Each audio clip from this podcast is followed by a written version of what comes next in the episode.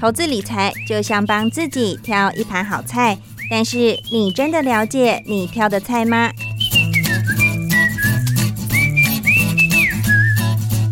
想要变得更成熟、更有智慧的女人，开创不一样的人生吗？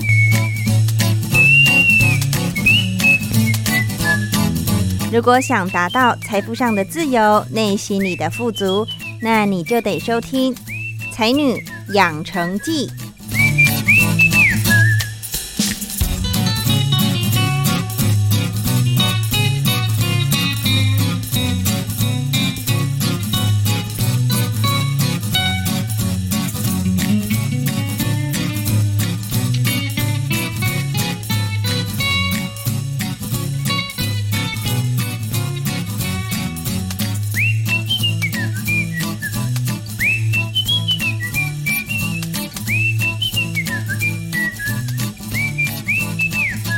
欢迎收听《才女养成记》，我是张妮，很开心又到了礼拜三的早上七点十分，在空中与大家相见。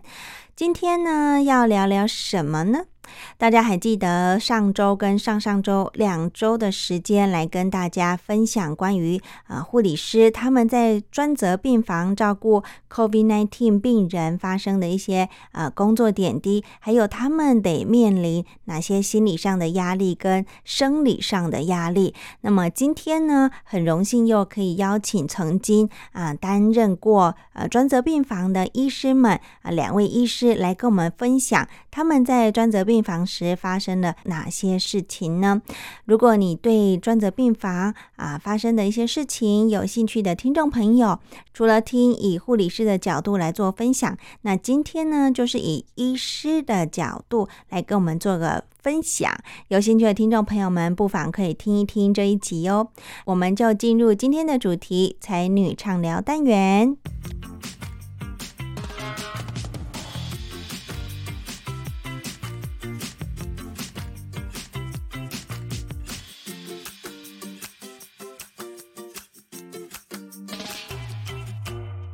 今天受访的来宾呢，一位是来自精神科的黄志忠医师，另外一位是来自骨科的蔡依燕医师。我们来听听他们的现身说法吧。大家好，我是黄志忠，那现在是担任住院医师第一年。呃，大家好，我叫蔡依燕，那那目前是担任骨科住院医师第一年。可以讲一下这个渊源吗？为什么现在？不是在骨科，你不是在精神科，而是都来到 专责病房。因为疫情越来越严峻，对，那就是因应就是政府的政策，所以医院就会开立专责病房。嗯，那专责病房的话，接下来就遇到人力方面的部分。对，因为毕竟内外科医师他们已经平常已经照顾很多内外科病人，那。必须还有在多余的能力可以去分担专责病房，那就是会其他的科都会陆陆陆续续去支援，那我们就是其中支援的一份子这样子。那我很好奇，就是精神科医师在专责病房会需要处理哪些事情？确诊的人数越来越多，那会遇到各式各样的病人啊，那就是小到就是几个月大的新生儿，大到就是九十几岁的老年人。就是族群的范围还蛮广的，那可能彼此之间，他们彼此又有一些内外科本身的问题，嗯嗯，然后又再加上他又有感染 COVID-19 问题组合起来，其实的确是蛮棘手的。对，那以精神科医师的角度角色来说，就是也会有很许多精神科的病人会遇到感染的问题。那因为不管是药物啊，然后还有一些。就是行为的问题，那这其实，在精神科医师来说，都是有他足够的角色可以去胜任这一个部分。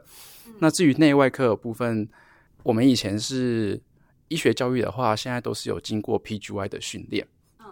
对，所以我们在内外科的部分啊，就是即使没有像专精的科别那么的钻研，嗯，对，但是在基本的一些内外科的处理。应该还是可以胜任得了这样子。黄医师说的 PGY 中文名称叫做一般医学训练制度。医学生毕业之后呢，会实际到各科去做训练，也是让医学生有较长的时间可以探索他们的志向，以及规划后续医师的职涯。呃，你会遇到哪些病人？COVID 病人需要骨科？其实应该是说，在现在的急诊室越来越多，就是他就是骨折的病人，其实是要开刀的，可是他就验到是阳性。所以就变成说，他可能要先进来转折病房。但如果说，因为我们科真的是，呃，应该说骨折相对要紧急马上开刀的，并没有那么多啦。嗯，就是说，他们除非是像开放性骨折，啊，或者说年轻人股骨颈骨折这种，可能要尽快帮他开刀固定好的那种，是才是紧急要马上手术的。不然一般相对是可以在。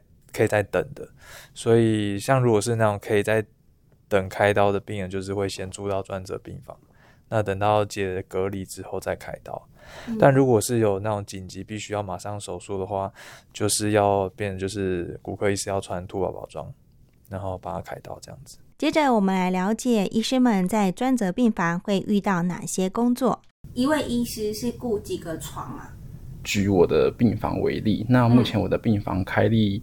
总共是四十二张床，所以你一个人要雇四十二张床，基本上是这样。那我们通常一间病房会有三到四位住院医师，然后搭配两位主治医师。那采取的可能就是以上下班，也就是说我们会切白班跟夜班。嗯哼，所以呃，可能就是主治医师很辛苦，他们基本上就是二十四小时，每天都是。在这个范围，那住院医师就是用轮班的方式。嗯，那每次上班的时候，就一位住院医师，然后再搭配两位主治医师。多久去轮一次这个一个病房？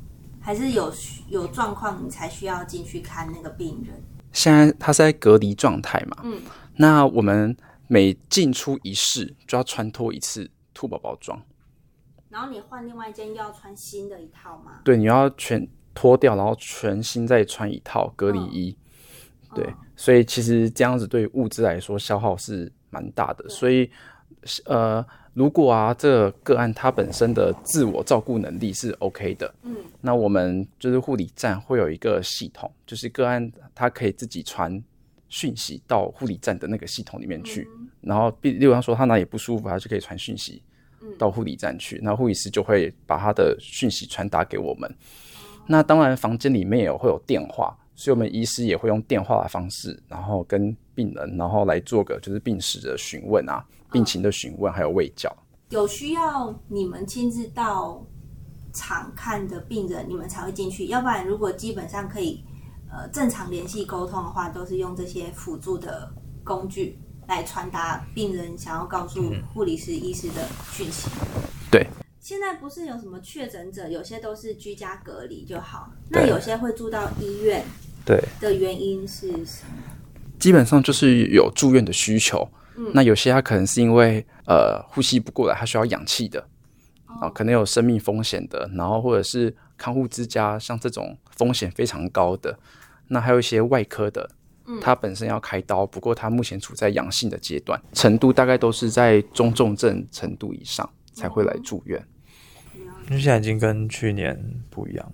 怎么说？怎么不一样？去年很多是境外移入，他可能是国外留学生回来，啊，阳性他就就住院这样子。可是其实他也还对他其实都没事。可是现在因为都本土个案，而且年纪越来越大，他可能原本他就有一些问题要来医院，嗯，啊又验到阳性，嗯，对，就就变成就直接住院。对，就不是像去年那样都是轻症。然后年轻人可能都没有什么病史这样子，对对对。所以现在的专责病房其实越来越忙了。嗯，对，就是应该说，除要处理的问题越来越多。有没有已经遇到很棘手，或是？其实很遇到蛮多的啦，因为像护理之家群聚这个就很麻烦，因为护理护理之家年纪都是八九十岁，对啊，可能他平常家人也都都没有在旁边嘛，就可能旁边是一个看护这样。嗯。对啊，像这种年纪大、共病症很多，他转过来其实又遇到 COVID-19 这种会影响到呼吸的，所以很长就是氧气状况不好，就要跟家属谈是不是有没有要插管啊？那医生来谈吗？对对对，就是要跟家属解释。对对，然后那又看说，假设他又需要一些放鼻胃管、放尿管之类的，其实因为我们都要穿隔离衣，所以在处理上面都不是像一般的病人那么好弄。深刻，那就拿我们 自己的病人来谈好了。就是我们有一个比较躁症的病人，嗯，他本身在躁期发作的时候，那他就会话很多，嗯，那他都不用什么睡觉，但精神都很好，活力很充沛。那基本上他一定是有住院的需求，嗯，对。这个案例啊，会比较麻烦，是我们基本上在精神科查房的时候，我们都会面对面跟病人做。会谈，嗯，那会谈的时候，我们可以既有观察，不论他的就是身体的语言啊，那讲话的方式、脸部的表情，哦，然后加上他一些行为的表征，然后来评估他目前的境况到底是如何，然后来方便做一些调药。对，不过在专责病房就面到一个问题是说，你基本上就只能打电话，对，所以你就只能既有就是电话中他的内容，然后还有护理师的一些跟你讲病人的病情，对，然后来做调整。那这就是我们遇到比较麻烦的部分。至于比较棘手的，遇到生命比较危急的病人的话，也会很麻烦的是，今天假如说要做个病人说他胸闷不舒服，嗯，那平常我们可能就做个心电图，那这个东西可能五分钟就可以搞定的事情。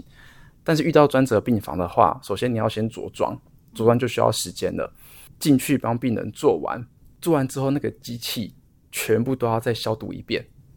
才可以拿出来，所以变成说，其实一个简单的一个步骤，而在专责病房它变得就会很复杂。嗯，再举像是说，刚刚我说医生可以做的鼻胃管啊、尿管啊这一些，就是我们在里面的话，你又要戴很多层的手套，对，所以光是做这些步骤，你会觉得好像会跟平常以前在执行的感觉都不太一样。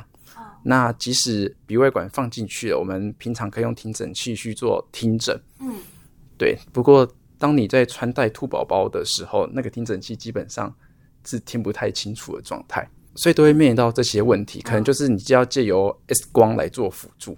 那 X 光又会牵涉到说放射科，他们并不是说随口就可以随来，因为一样面临到仪器进来的问题。只要进来又要做清消，嗯，所以我们尽量也会配合放射科他们能够来的时间，统一一起照，嗯。嗯，所以基本上在这边就是尽量简化各个的流程，嗯，对，一律都各个病人都一起统一啊，简化，然后减少医护人员进去的时间，然后减少感染的风险。医师之间就不同科之间合作的频率又更增加了。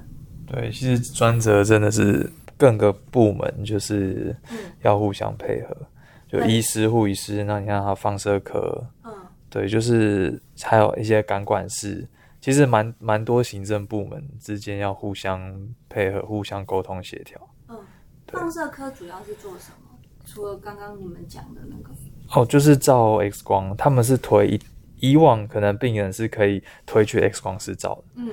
对啊，可因为他现在不能移动，所以等于放射科要有一个人，他要推着移动式的 X 光机过来。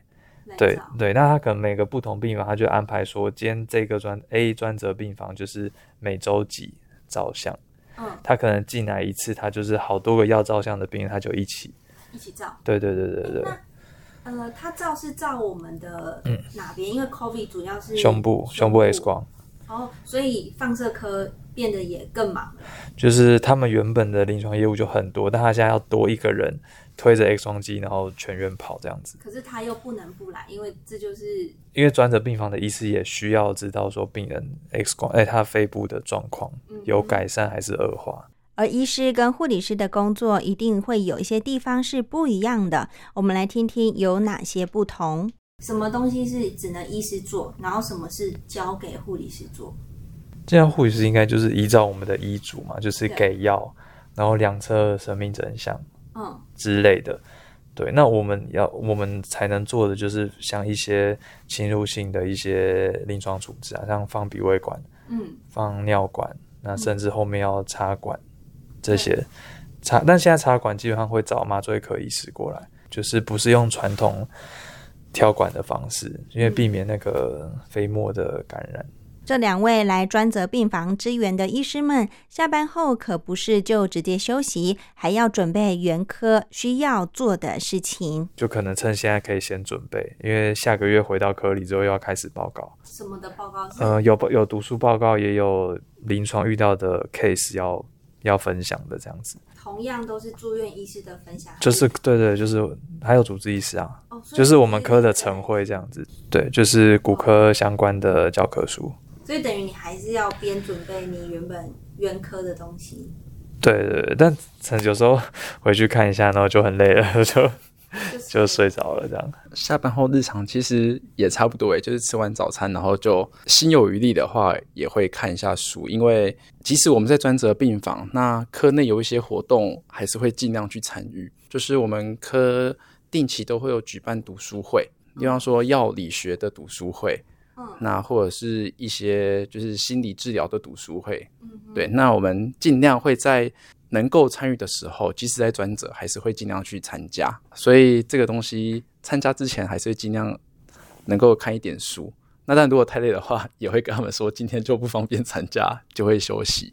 在专责的一个月要怎么休假？嗯就是十二小时，十二小时啊！你没有你没有上班，嗯，就就是就是休假这样。我说的是整天的，就像六日见红休的那种，还是就没有？没没有哎、你们可不可以形容一下现在第一线的专责病房现况是怎么样？因为我没有办法亲眼进去看。像现在就是随时，因为每天会有一个空床医师，空床他是主治医师，对，对，那就是说这些专责病房不是每个病房都有安排呃主治医师，他们会去轮，就是说每一天不同，他们会呃每天会轮到一位主治医师负责控床，他就是控全院专责病房的控床。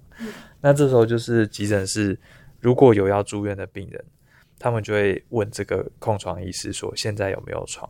嗯对，所以我们有一个 LINE 的群组，就是定时呃各个病房会回报说目前里面有几张空床。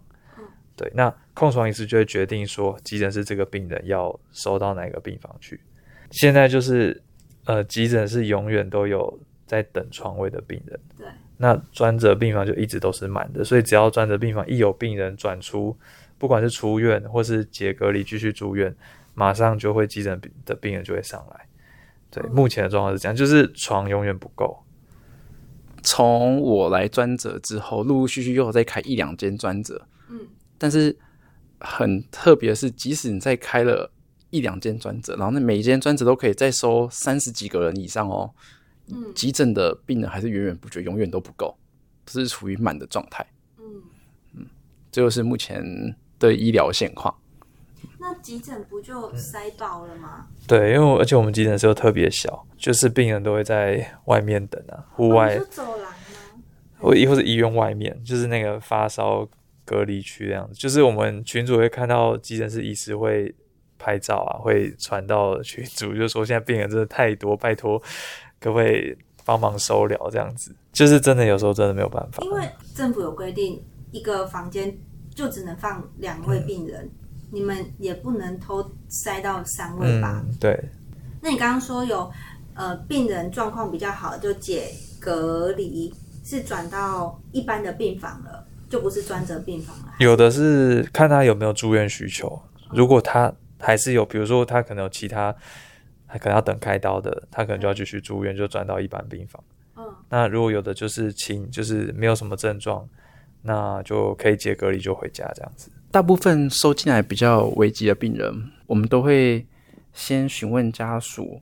那如果病人他意识 OK 的话，当然会也会询问病人。那如果在意识不佳的时候，也会询问家属。那看于就是对于这个病人，他如果遇到紧急状况，家属的是否积极处理到什么样的程度？现在我觉得可能是因为在安宁推广的台湾在安宁推广部分是有一点成效，所以有许多的家属他们是可以去接受这件事情。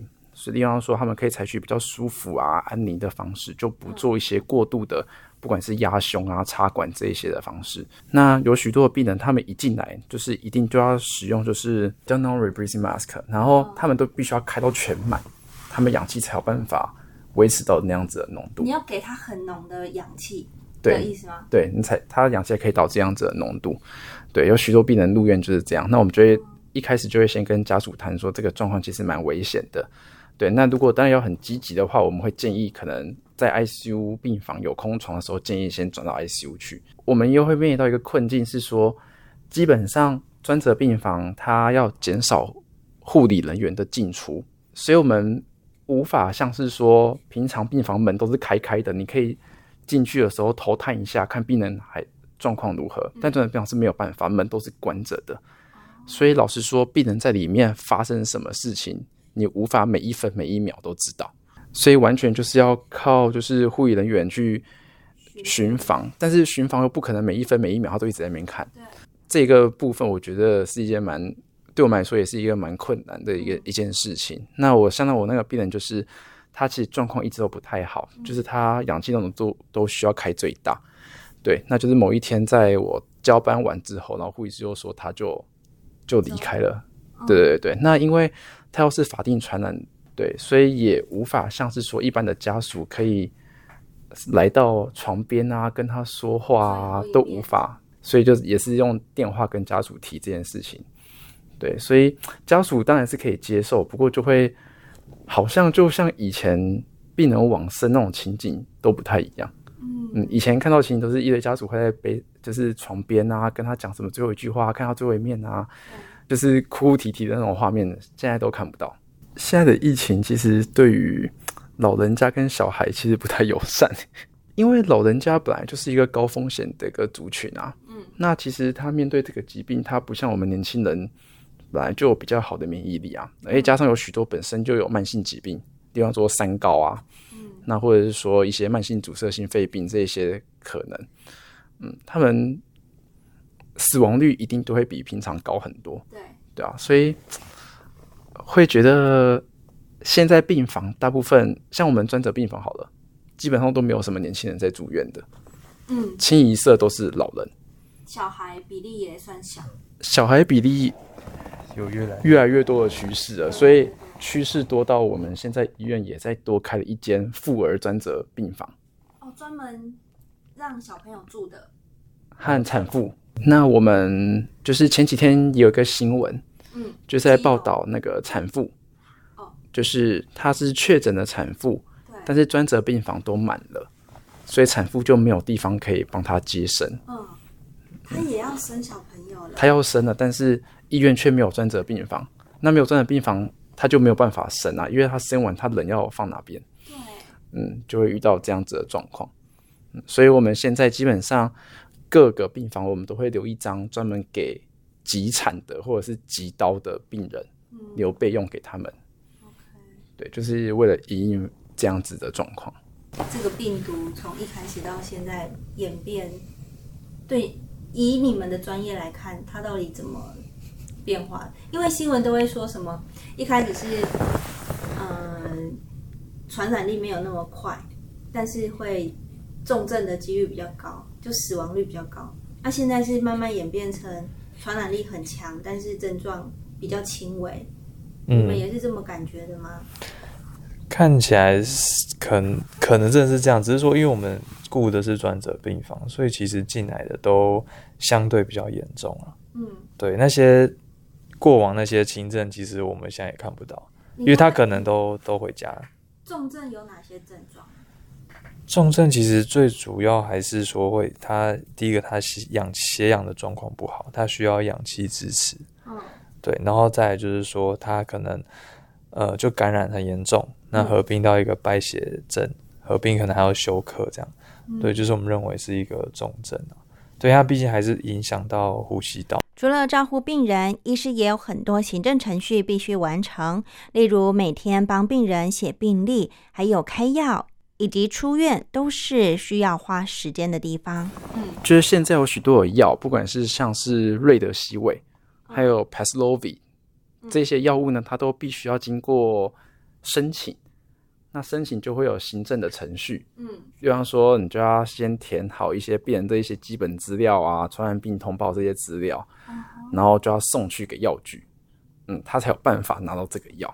即使病人他要出院，也不是这么的简单，你要写解隔单，那几个人一样就要写写病人的资料啊。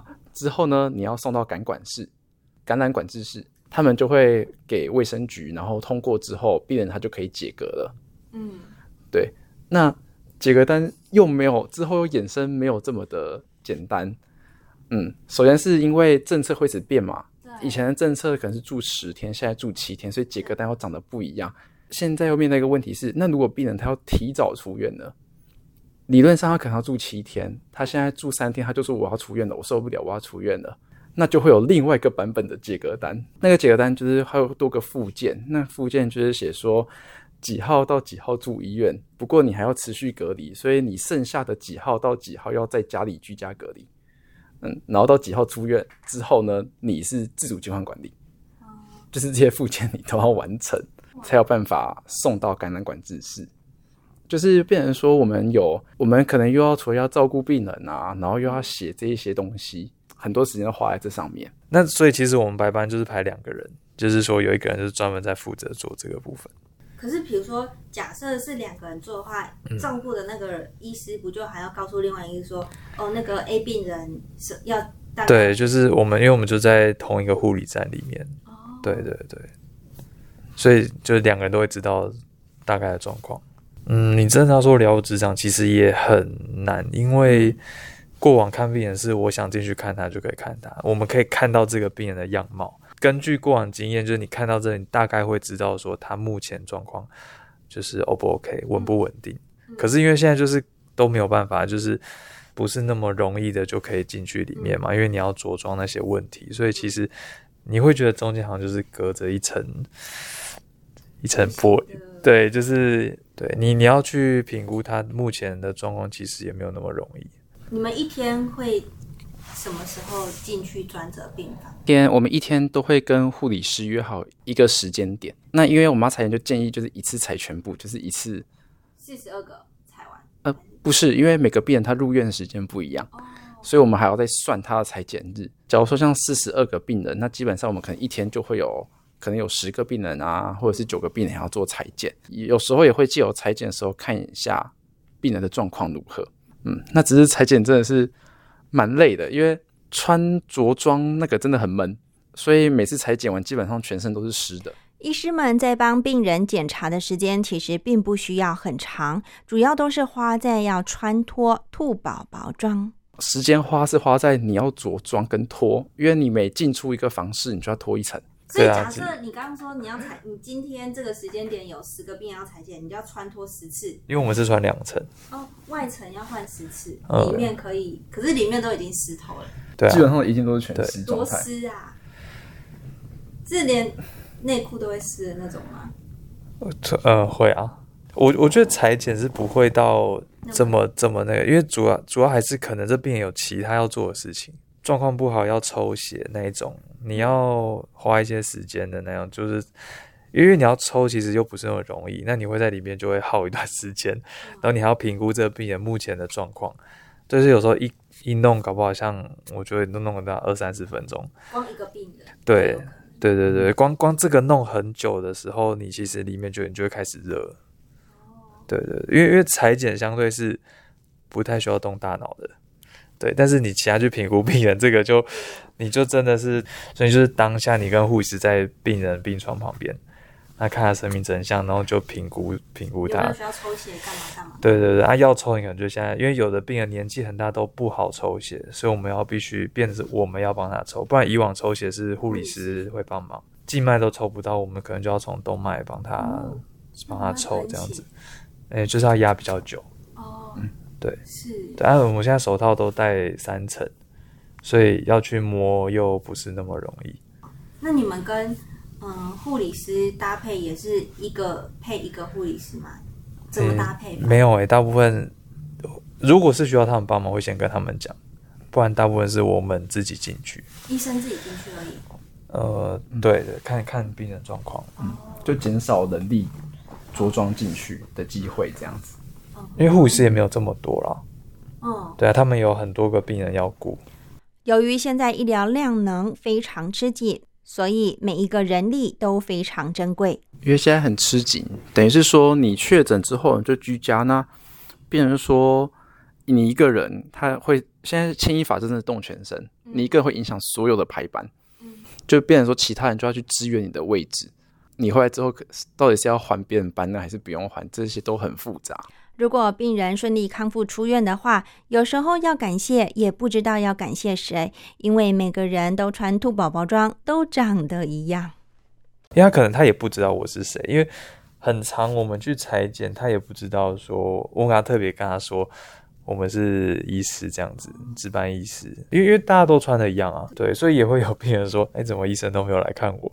有医师这样讲，因为他分不清。对对对，他分不出来，他们也不知道说哦，哪些事情是医生做，哪些是护医师做，这 还真的会有病人说，怎么医师都没来看我，在电话中会跟他说，所以那个裁剪的就是我啊，什么之类的，哦，呃，跟他讲，对对对，医生们也分享他们在下班后的家庭生活，多少都有受到一些影响。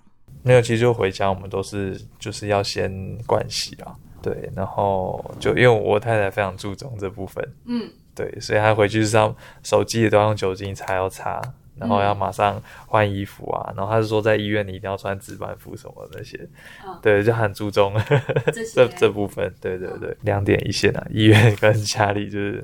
那见面时间会不会很少？对，我们比较像室友。重点是这个一定要播出。哎，那你们在疫情还没有？开始之前，你们也是会放假出去逛街干嘛的吗？会啊会啊，嗯，不会完全都被课业那些盖过去。看看情况，有时候报告或什么的。好，我这样想一想，我觉得我很对不起别人呢。我很常回去又倒头就睡，我会先洗完澡，然后就睡了。那你老婆？然后我醒来就吃饭，吃完饭我会再睡，然后再吃。就是我发现我这几天。会过这样子的生活，嗯，因为真的很累，就是好像回去都睡不饱，可是又很想睡，很没精神这样子。你现在有一点愧疚愧疚感吗？对啊，其实没问还好，现在一问我就觉得好像蛮愧疚的。我会试着在清醒的时候陪他多讲一点话。谢谢，好可怜。对啊，不然好像的确会有。我觉得这样也不是办法，不然会常常好像会觉得说，一个人回来就只是睡觉，好像把家里当民宿嘛，这个住宿的地方，然后隔天要上班。对，但其实好像生活常常，如果真的没有再去刻意额外经营的话，的确可能会变成这个样子。所以你们会累到没有力气跟另外一半吵架的感觉，是直接昏迷，直接睡着，直接昏迷，就他他想跟你吵。也没有办法，因为你我们没有很常吵架了。那你们呢？你们也很少吵诶。如果是小小是很小的一种，对小摩擦的话，可能就会，可能我会变得比较不耐烦一点点，因为我就不会想要吵。可是我不耐烦，然后双方就会开始进入到不不耐烦的巡回模式。你们休息除了睡觉以外，会从事一些运动相关的？我已经很久没有运动了，我都哭。访谈到后面，问起两位医师当初知道要去专责病房支援时有什么样的心情。他们分享，一开始还是会有点担心紧张，因为 COVID-19 是高风险的传染疾病，再加上必须长时间穿着不透风的衣服，怎么想还是都会非常的不安。一开始对于要穿隔离这件事，其实我蛮抗拒的。对，就是因为你毕一开始其实你还是会担心，就是说到底会不会。确诊对，可是后来你看到那么多人都 确诊，后来就觉得好像好像就可能自己可能也许自己无形 当中也确诊，就相对也没有那么害怕了。对，不然一开始其实穿隔离然后进到那个病房，我真的是真的一开始是蛮害怕的。嗯，对，但是慢慢就这两个礼拜，我觉得好像就就还好，慢慢就适应了。对，其实我一开始也蛮抗拒的。嗯，因为他。把你的生活直接打乱掉，嗯，然后你要看到一堆老人家确诊，然后又变成这么中重症，然后就变成说我原本要规划回家，我现在不敢回家，对，因为第一个是我在转折，所以我的染疫的风险一定要更大，嗯，那我就既然更大，我就更不想接触我的父母亲，所以我就变成说我这个月假日我基本上都无法接触亲密的人，除非说自己的老婆这样子。对啊，不过后后来也就是接受了，就是慢慢去做调试吧。嗯，也是一样，就是朋友就是一堆人也确诊，然后看他们确诊也活得好好的，自己也发现说，哎，每天都接触这么多病人，到目前为止也还尚未懒。然后加上有些病人，可能是因为我我们病房最近有收一些精神科病人，然后也是属于自己的领域，就觉得那些病人还蛮可爱的，所以至少在你病房中找到一点兴趣。的感觉就不会像之前，就是比较会觉得很死气沉沉，每天都是面临那种生离死别的感觉，蛮不舒服的。医师们除了分享自己的甘苦谈，也有说其他在医院的人也非常的辛苦。你其实我觉得护理师很辛苦，就相对于医师这部分，因为他们他们真的是，因为他们一直都在里面，他们的上班的过程，他是一直有的，我看是应该是一直穿着兔宝宝装。对，就是一整天，嗯，或是他们好像会轮流，就有一个人会固定就是在病房里面，嗯，那其他人就是穿着一层的隔离衣，那在外面互帮忙接应，可能是要递东西，或是对他们，他们就我觉得护理师是真的非常辛苦了，所以我们我们这边其实会尽量就是说降低一些医嘱，比如说有的可能药物一天要吃三次，可以的话我们就减成两次。然后像以往量生命真相的话，会尽量就是配合护理师那边，嗯，对，然后就就是让他们减少他们不方便的那个啦，就是进出，应该说减少他们进出病房的频率。我觉得就跟蔡医师说，护理师应该最辛苦的。你可以想象，就是我们戴三层手套的时候，就是摸触感都不一样。可是他们要打点滴哦，对他没有办法，就是戴这么多层手套还可以打上点滴。然后是我觉得非常困难，因为那个血管的触感完全就不一样。嗯，然后加上就是跟刚才说，他们要一直频繁的进去。嗯，然后我就想到，就是之前有一次，哎，有好几次。嗯，我上班的时候我是上白班，然后上白班的时候，就是我光是什么查房啊那些弄完，都到中午十二点，然后我一口水都没喝，然后早餐都没吃。但是那是我的生活而已哦。而且是我白班的生活，但是护理师他们是每个人基本上都是过这样子的生活。嗯，他们上班期间基本上连水啊、吃东西都很难办到。嗯，他们都一直穿着那个兔宝宝装，所以其实他们说应该是里面中数一数二辛苦的，真是不为过。当然还有其他像清洁阿姨，其实也蛮辛苦的，因为如果病人出院的时候，清洁阿姨是要。进去换床单啊、消毒啊，那也是他们要处理。运送病人的班长，对，还有运送病人的班长，他们要运送确诊者这样子，从急诊室到病房，他们要拉要拉那个动线这样子。那谁来担任那个班长啊？就是医院有一个单位啊，勤务单位。他也不是医护人员。他就是另外一个单一个部门。对对对对对。医生的工作就是负责照顾病人，可是却常常没有办法真的亲身照顾自己的父母亲。这这确实是一个点，就只能我们直接打电话。像他他那一天跟我讲说他确诊，然后因为我们家还有我爸，然后跟我奶奶，对啊，其实我就会很担心说，万一他们全家就是我们全家都确诊，嗯，这样生活上其实真的蛮不方便的。嗯，而且有时候其实会。就是因为老实说，之前都没有遇过。当你自己真的是确诊的时候，到底下一步要怎么做？我们是那一天才去仔细去看一下，说到底，因为因为在医院，就我们就是照医院的流程，对啊。但是你当自己的家人也确诊的时候，其实就是哎，你真的会不知道怎么办呢？就是你要打什么一九二，其实根本打不通。然后对啊，那个都是都是盲线。然后再来说快筛，你是不是下一步就是要去？做 PCR，那你就要找那个，因为现在都说不要去急诊嘛，因为急诊一定塞爆，就要去那个防疫急门诊。那你就要看说哦，哪些哪些医院，然后时段就是要要可以去做这样子。对，然后现在是不是要马上隔离啊，一人一室，然后再三餐要怎么怎么自理？其实后来想，就是真的是很多问题。对，就是在医院说照顾这些病人，其实。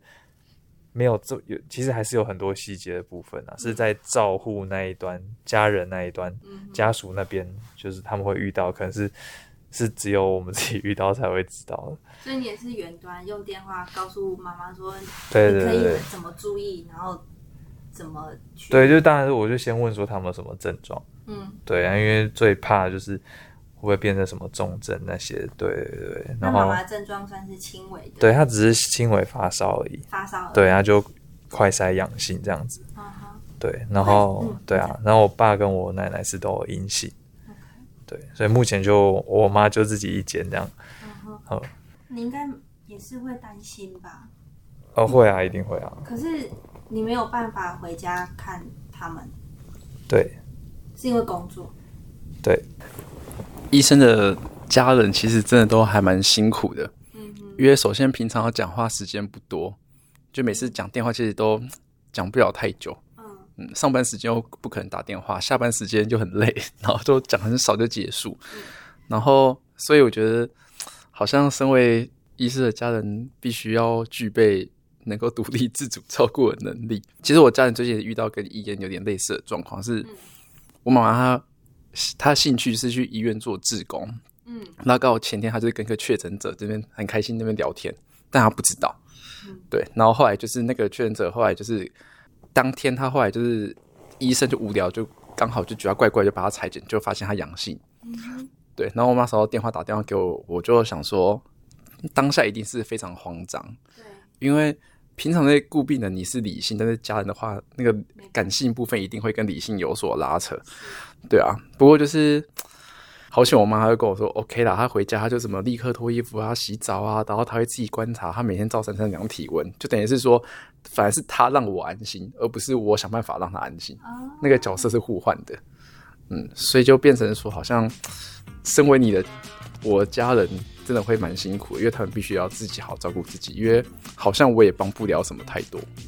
既有两位医师在今天的访谈节目当中跟我们分享在专责病房的点滴，让我们可以更加的呃了解，其实不管是在医师的角度，或者是前两集在护理师的角度，这些医护的人员呢，在照顾每一位病人，都还是非常的辛苦，而且也非常的尽心尽力哦。所以我们能做的就是把自身的呃身体照顾好，然后勤洗手、戴口罩，这才是对他们最好的一个回馈。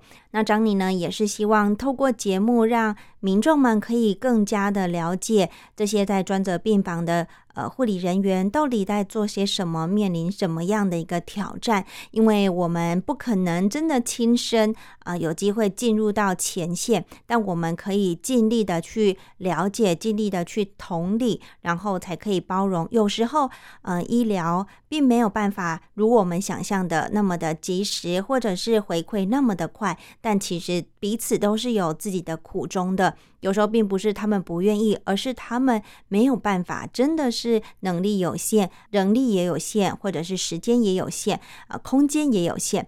就很需要彼此的互相体谅，才可以让整个医疗品质越来越好。那张妮也是希望透过这三集的呃节目当中，可以让听众朋友们更加了解台湾在前线的这些白衣天使，还有白袍天使们他们的辛苦，可以彼此的更加的了解。好的，感谢您收听这一集的《才女养成记》装在病房的医护访问，就到这边喽。感谢你的收听，我们下礼拜见，拜拜。